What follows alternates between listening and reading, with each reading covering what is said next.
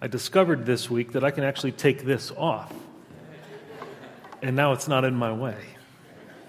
It only took me like five and a half months. Let's pray again.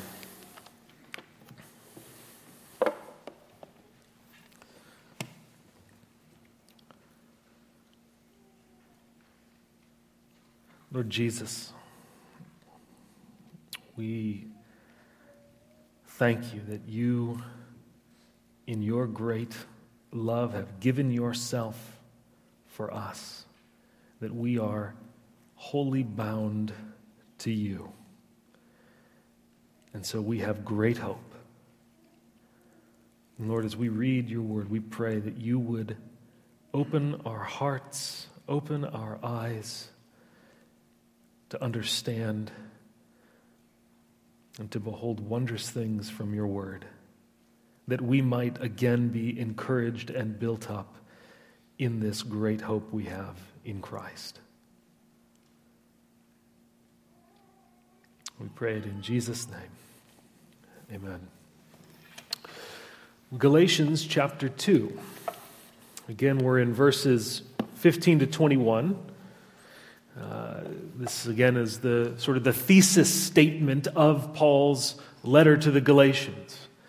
Uh, it succinctly packages the main thrust of Paul's whole argument in the, in the letter. And you may recall a, a few weeks ago, uh, I, I said these verses were making two big claims.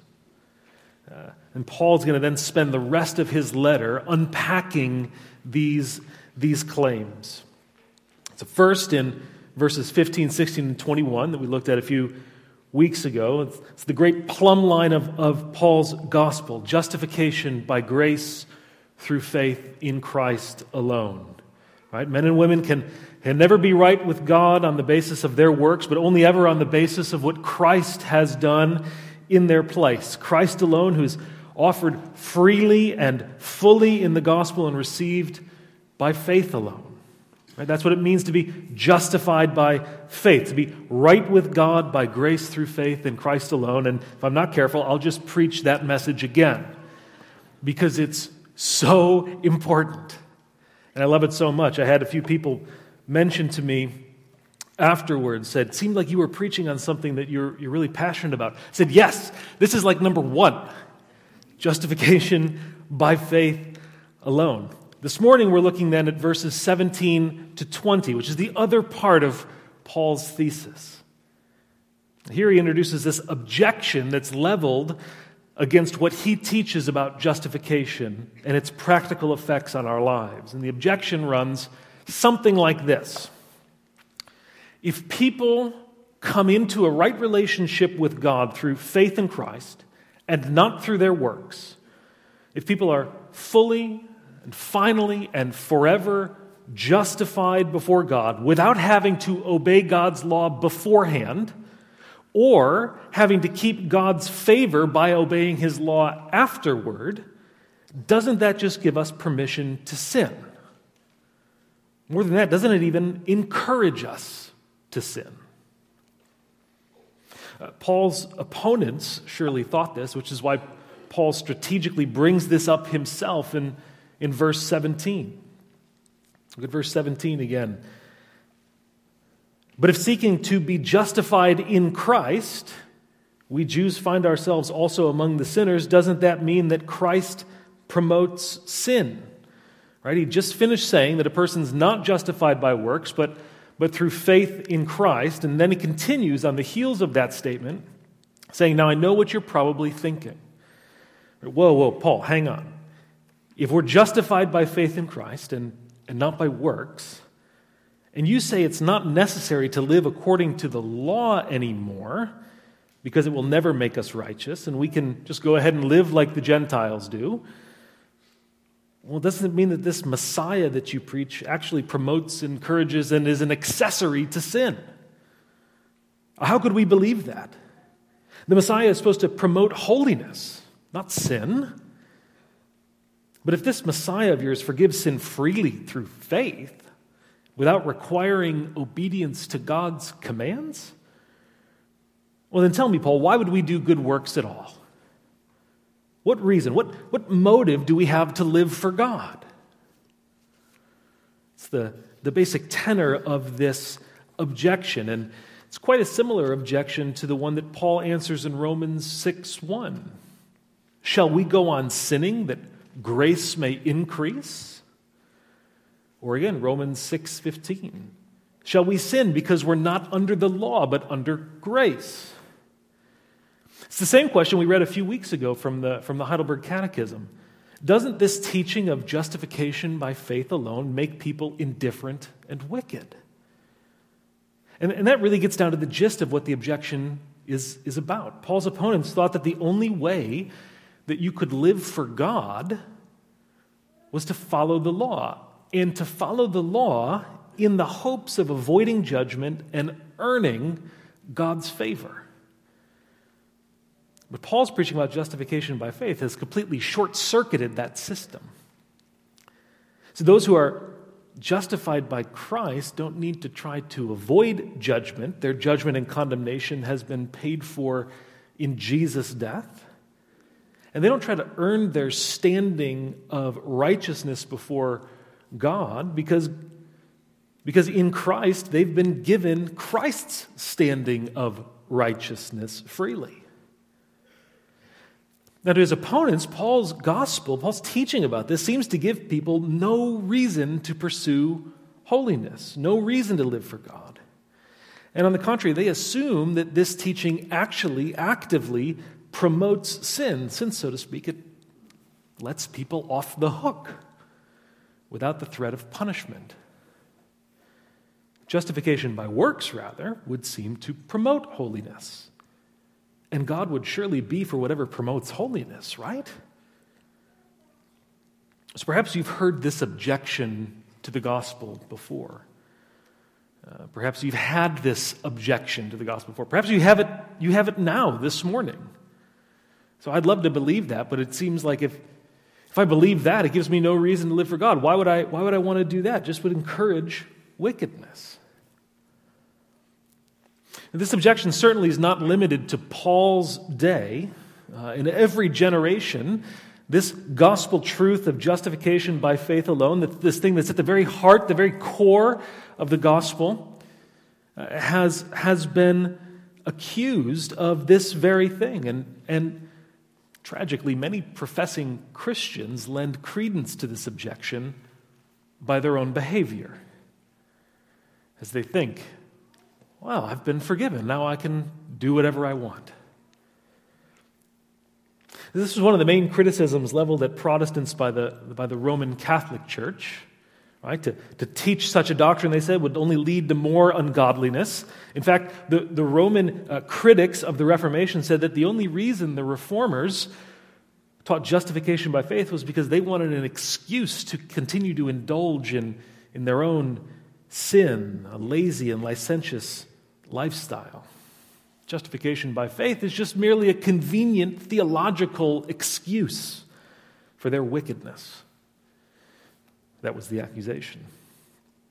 200 years later, as the, the Great Awakening spread across Britain and America, uh, the evangelicals who were preaching again justification by faith as this cardinal doctrine of the gospel they were opposed by, by many people, one of whom was the aptly named William Law, a legalistic minister who thought that the teaching of people like John Wesley or George Whitefield would lead to increased wickedness among the people. In fact, he, he wrote a book arguing for justification by faith plus works. This man was a minister in the Church of England. Side note William Law's books are sometimes regarded as Christian classics. You might see them appear in the Library of Christian Classics or some series of spiritual uh, classics. Take my advice don't believe the hype and don't waste your time. They are devoid of the gospel. The same objection to justification is made today. A few years ago, I was pastoring a church in Philadelphia, uh, one of our elders and I met with a man who'd begun to attend our church. He said he enjoyed the preaching, which, of course, I always have a question what does it mean to enjoy the preaching? Um, but he'd, he'd sent a number of strongly worded emails to our pastors, chiding us for teaching justification by faith alone. And his objection was, was exactly this. In his mind, if being right with God and staying right with God comes only through faith in Christ, then there's no place or motive for good works. And because as he read Scripture, he saw, well, God clearly wants us to do good works, he concluded justification could never be by faith alone. Sadly, this conversation was relatively unpleasant, uh, and it ended with him ultimately leaving the church because we wouldn't change what we taught. So, this objection that Paul preemptively suggests here in verse 17 is, is quite common. Right? If righteousness comes through faith in Christ, doesn't it mean we'll just go on sinning and therefore Christ actually promotes our sin, not our holiness? That's the objection. Of course, in making this objection, Paul is intending to contradict it. Say, you might be thinking this. Now let me answer it for you. Doesn't this mean, Paul, that Christ promotes sin? And Paul answers, absolutely not. Clear enough? The way that Paul actually answers here, it's the strongest possible means of negating something in Greek. It's the most forceful no in Paul's vocabulary. Uh, this suggestion is utterly unthinkable. But why?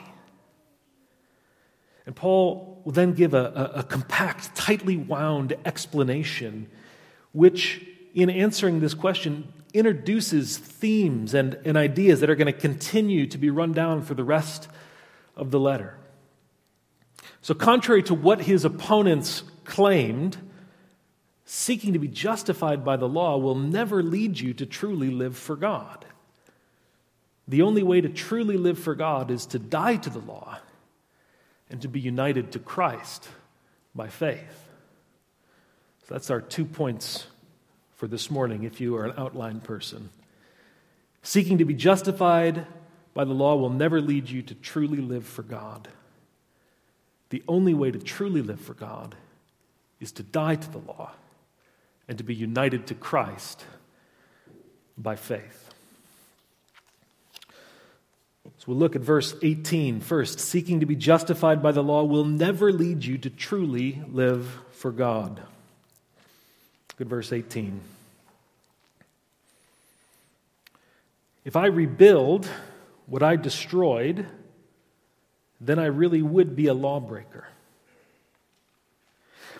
What he says here might first seem a little bit out of, out of place, uh, but it's closely connected with verse 17. In Greek, actually, it begins with the word for. If you have the NIV, that's probably, you don't see that uh, there, but it actually begins with the word for, connecting it to verse 17. It means that, that what he says here in verse 18 is explaining what he has answered in verse 17.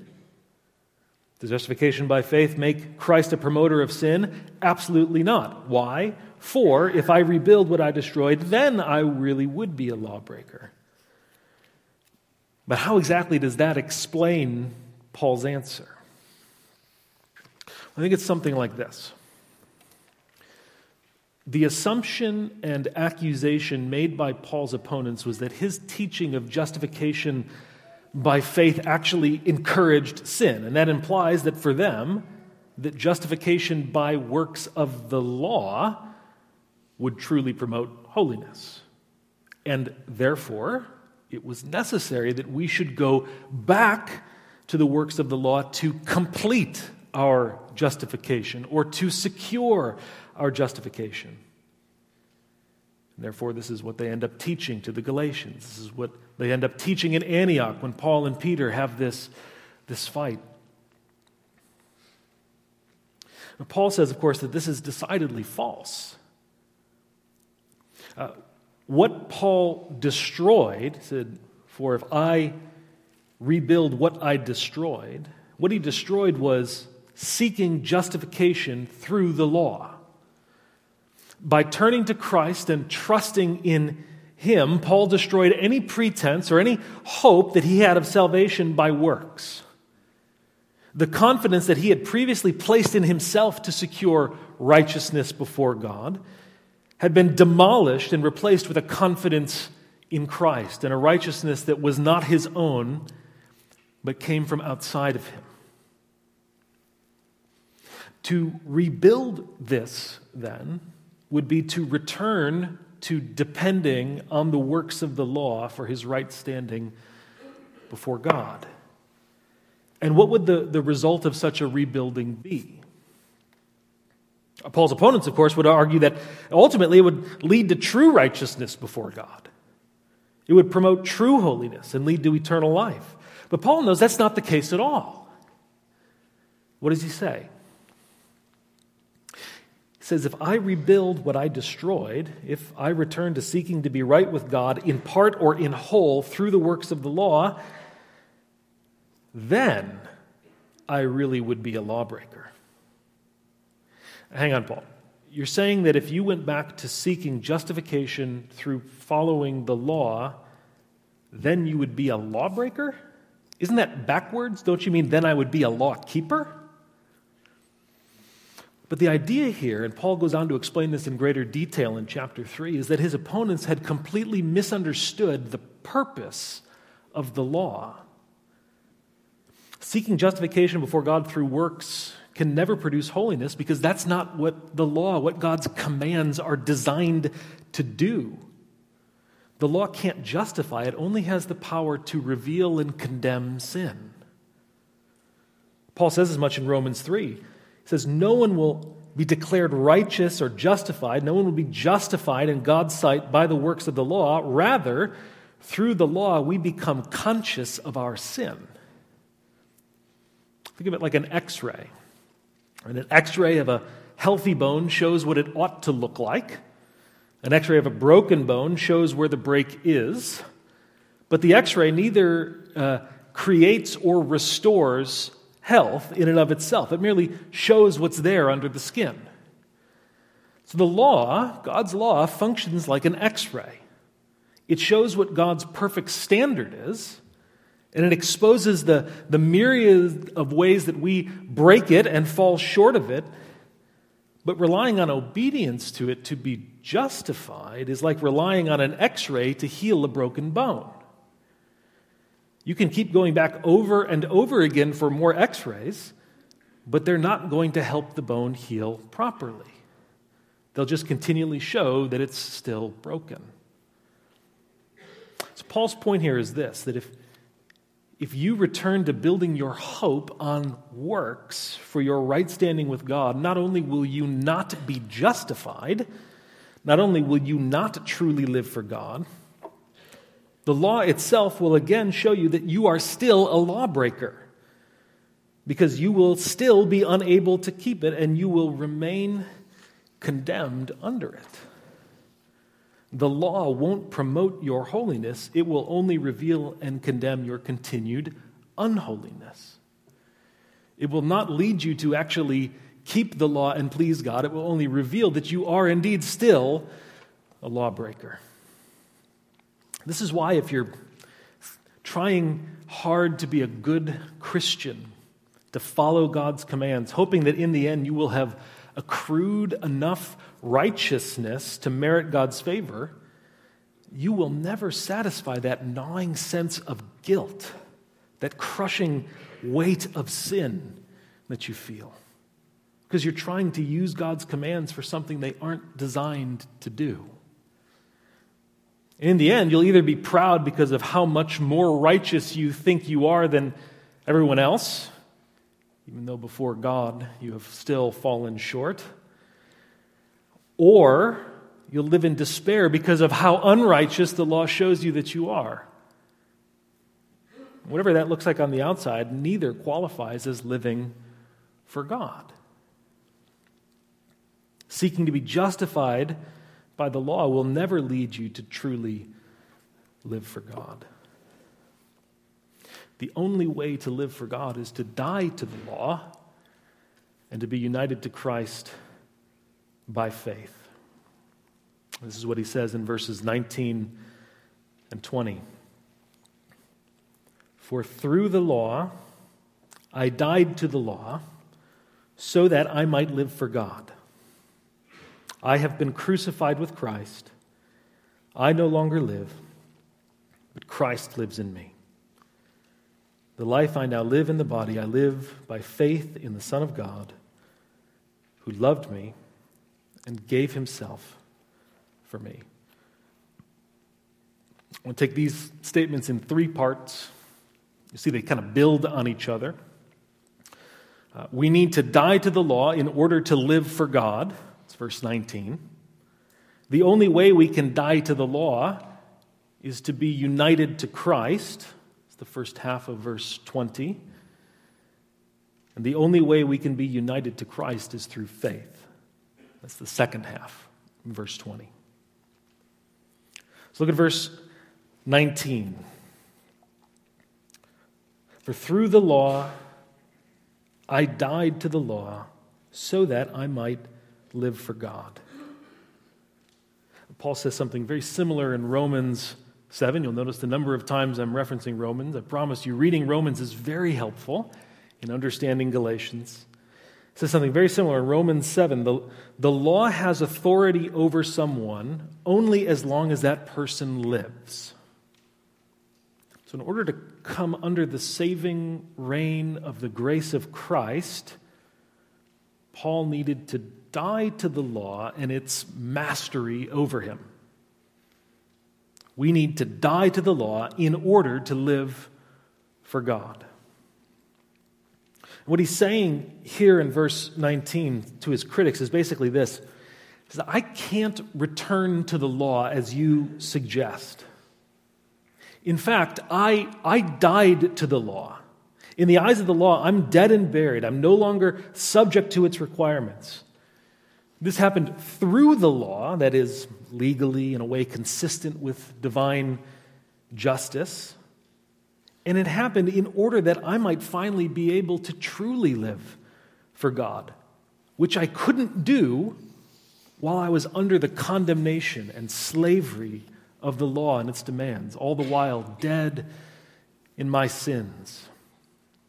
Because the law cannot justify or give life, but can only reveal and condemn sin, I needed to be freed from the law's condemnation and receive new life in order to be able to truly live for God.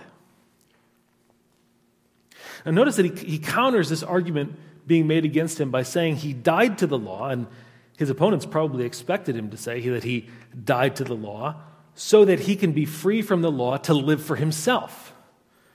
Right? I died to the law, and now I get to live however I want. That's what they expect him to say, but that's not what he says. He says, I died to the law so that I might live for God. Not freed to sin, but freed to obey. And if he needed to die to the law in order to be able to live for God, it means that it's impossible to live for God any other way. And the question then is how exactly do you die to the law? He answers this in verse 20 I have been crucified with Christ, and I no longer live, but Christ lives in me. Paul says that he died to the law because, in the, in the sight of the law, in the sight of God, he and, and all those who trust in Jesus are counted as crucified with Christ. And he has a new life now because Christ, having been raised from the dead, lives in him. Again, something quite similar he says in Romans 7 You also died to the law through the body of Christ I think there he's referring to the death of Christ in the body, through the body of Christ, that you might belong to another, to him who was raised from the dead, in order that we might bear fruit for God. In these passages, Paul is referring to this incredible reality that is at the heart of the doctrine of salvation that we are united to Christ union with Christ is probably not something that you think about very often, at least not consciously. I think you could reasonably call this the most important doctrine that you've never heard of. So we tend to think about our salvation more in terms of things like justification or adoption or redemption or reconciliation or forgiveness or eternal life and so on. And, and all of these things are, are wonderfully and gloriously true of us if we are saved. But the reality is that all of those things only come to us if we are connected to Christ. John Murray, who was a longtime professor of theology at Westminster in Philadelphia, said it this way Union with Christ is really the central truth of the whole doctrine of salvation. I think he's right. You see this all over the New Testament. Once you, once you know where it is, you see it everywhere. Whenever we read those precious little words, in Christ. In Christ. You go back and you read over in Romans 6, that passage we read earlier, and see how many times Christians are described as those who are in Christ or with Christ. Or in Ephesians 1, Paul says, God has blessed us in the heavenly realms with every spiritual blessing in Christ. That is, every spiritual blessing that we have comes because we are in Christ connected to Christ, united to Christ, who is himself the fount of every blessing. And this idea can be more challenging to grasp because we're so prone to think about salvation in sort of legal terms. We're not condemned, we're justified. Amen. You guys know I love that. Perhaps think about it in familial terms. We're, we're no longer orphans, we're, we're adopted as children of God. These are wonderfully, absolutely true and, and precious. But union with Christ is even more basic to our salvation than this. It means that we're not just connected to Christ in sort of a bare legal sense or a, a familial sense. More basically, we're, we're, connected to Christ vitally, and so we share that all uh, we share in all that is in Him. Like, say, a branch shares in the life of the vine. It's no mistake that Jesus himself used this imagery. Apart from connection to the vine, a branch will wither and die. It's lifeless on its own. But connected to the vine, the source of life, the branch will grow and bear fruit. And so to be united to Christ is to be like a branch that's, that's grafted into the vine, connected to it, the, the branch sharing all that the vine is and has, the life and vitality of the vine flowing into it, pulsating through it, causing it to flourish and produce fruit. And so, in a very real sense, to be saved simply means to be united to Christ. Every blessing of salvation, justification included, comes to us only and ever because we are in Christ and He lives in us. And the question then is how do we come to be united to Christ? And so share in all these unsearchable riches that are in Him. Verse 20. The life I now live in the body, I live by faith in the Son of God, who loved me and gave himself for me.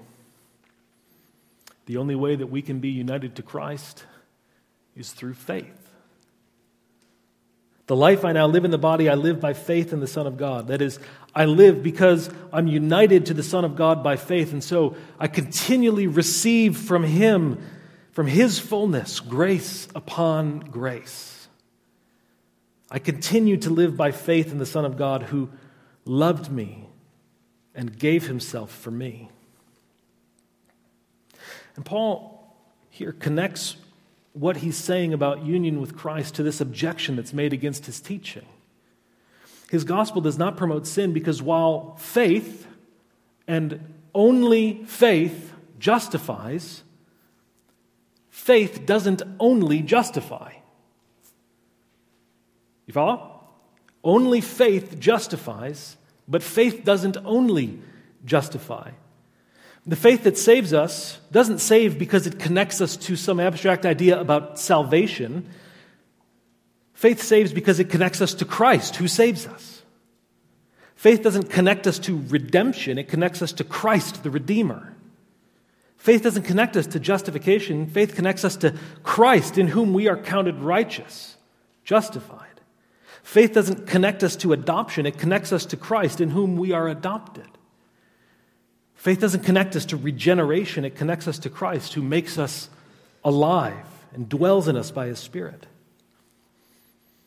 So the objection that justification by faith alone actually leads to, encourages people to sin, holds no weight because the faith that justifies doesn't only justify us, it unites us to Christ, and that necessarily brings all the benefits of salvation with it.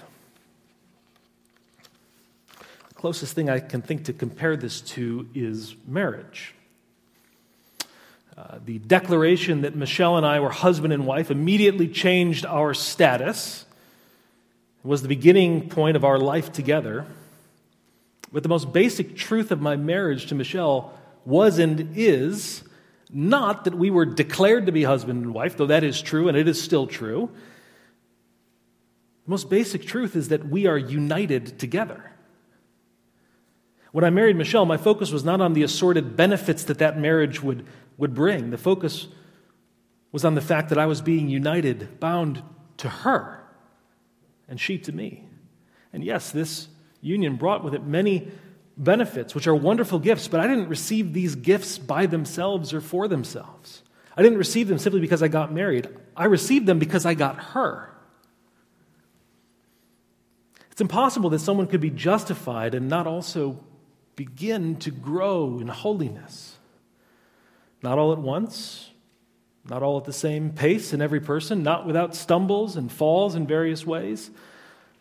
But if you're justified by faith, then you're also united to Christ by faith.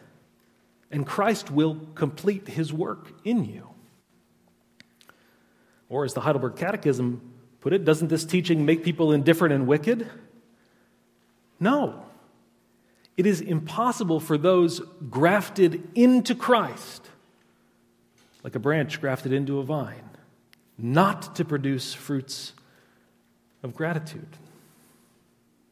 It's properly understood, justification by faith does not promote sin because it's part of the package of receiving and being united to Christ Himself. And we who are in Christ have have died to the law in order to live for God because we're united to Christ by faith. A few reflections then as we close.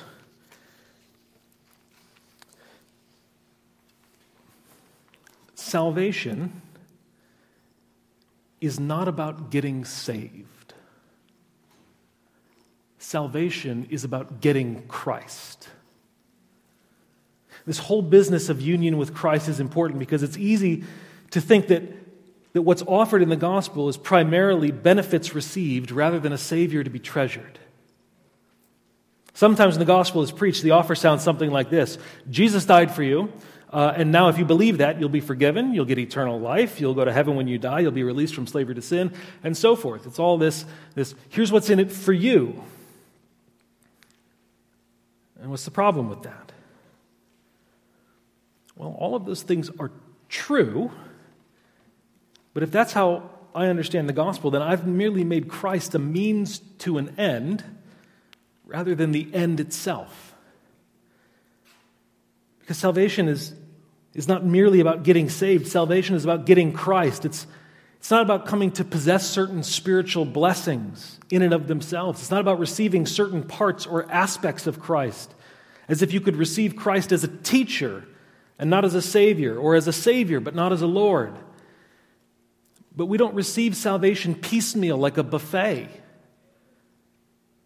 No, what we are called to receive, what we, other, what we call others to receive in the gospel, is not parts of salvation, but a complete Savior. So, one author put it the, the arm of faith embraces the whole Christ we don't get to choose the parts of Christ we want and the parts we don't. To do this is basically to say, I want the privileges, but I don't want the person. To return to the marital picture, this is like treating salvation as something akin to a green card marriage. Uh, in this case, salvation is presented as a ticket through the customs line in the kingdom of God. Right? Come in with Christ, he'll sort of smuggle you in. Uh, and once you're in, you've been granted residency, you can go on with your life. safe and secure. You did your part. You, you prayed a prayer, you bowed a head, you raised a hand, you walked an aisle, you got baptized, and, and so on. And, and so you got your heavenly green card. So you don't really need this sham marriage that gave you access in the first place. Maybe you'll come back to Christ for help at various points, but it's, it's nothing like a covenant union of love.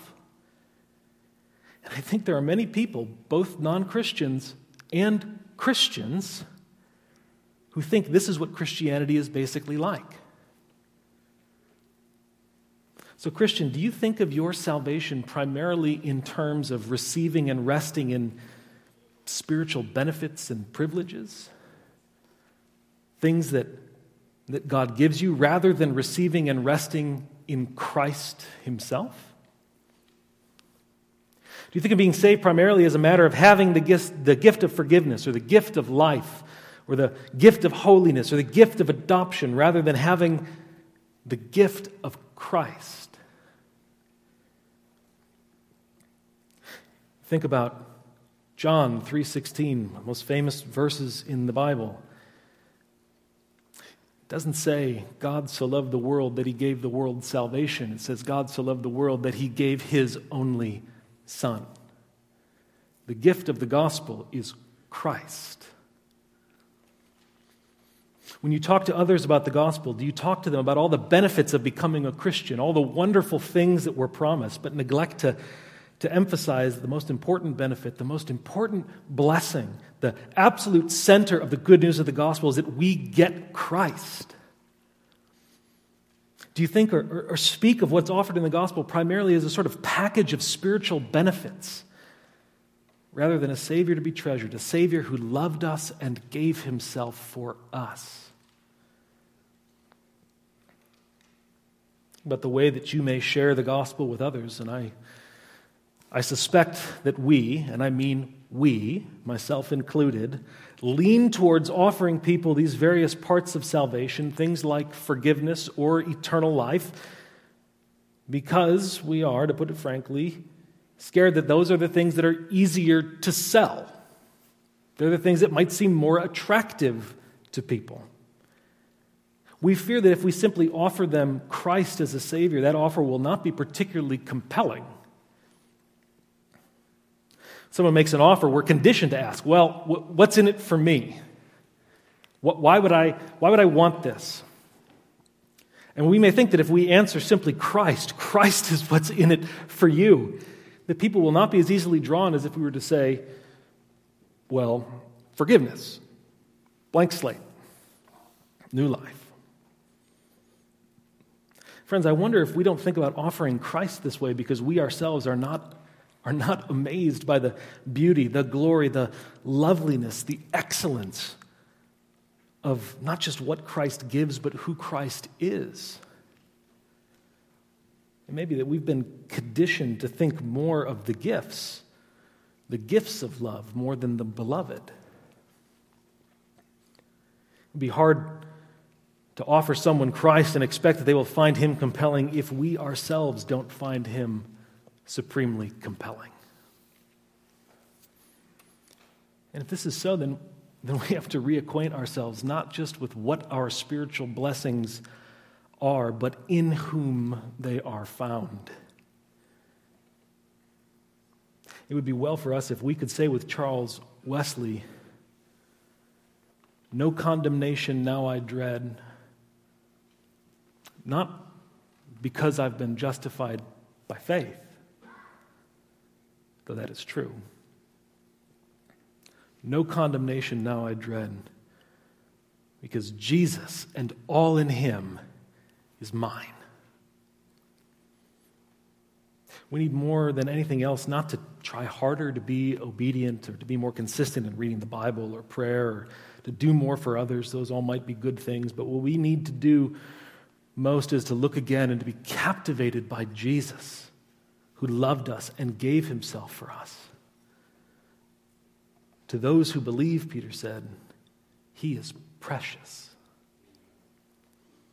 Not to those who believe salvation is precious, but to those who believe he is precious.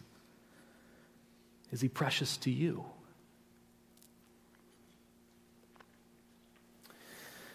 And friend, if you're here and you're not a Christian, then you need to know that everything that Jesus is and everything that Jesus did and everything that Jesus offers, all of it will be of no benefit to you so long as you remain outside of Him, disconnected to Him.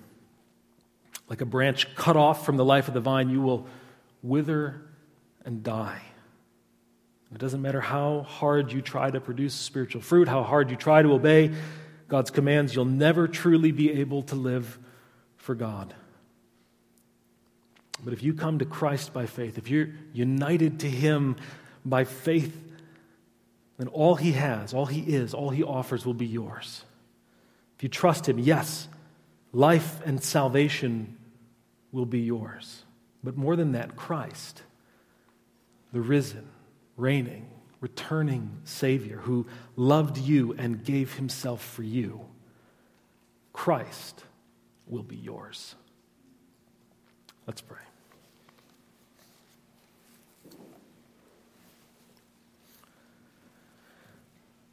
Father, forgive us for thinking more of your gifts and less of you who give. Forgive us for thinking more of the benefits of love more than you who are love. Lord, we pray that you might refresh our spirits, our souls, our hearts by showing us anew the beauty of Jesus. That you might help us to see that everything we have comes because our lives are wholly bound to His. And that we might in turn go and offer to the world not just merely salvation, but a living Savior. We would ask it in Jesus' name. Amen. I invite you to stand now as we sing.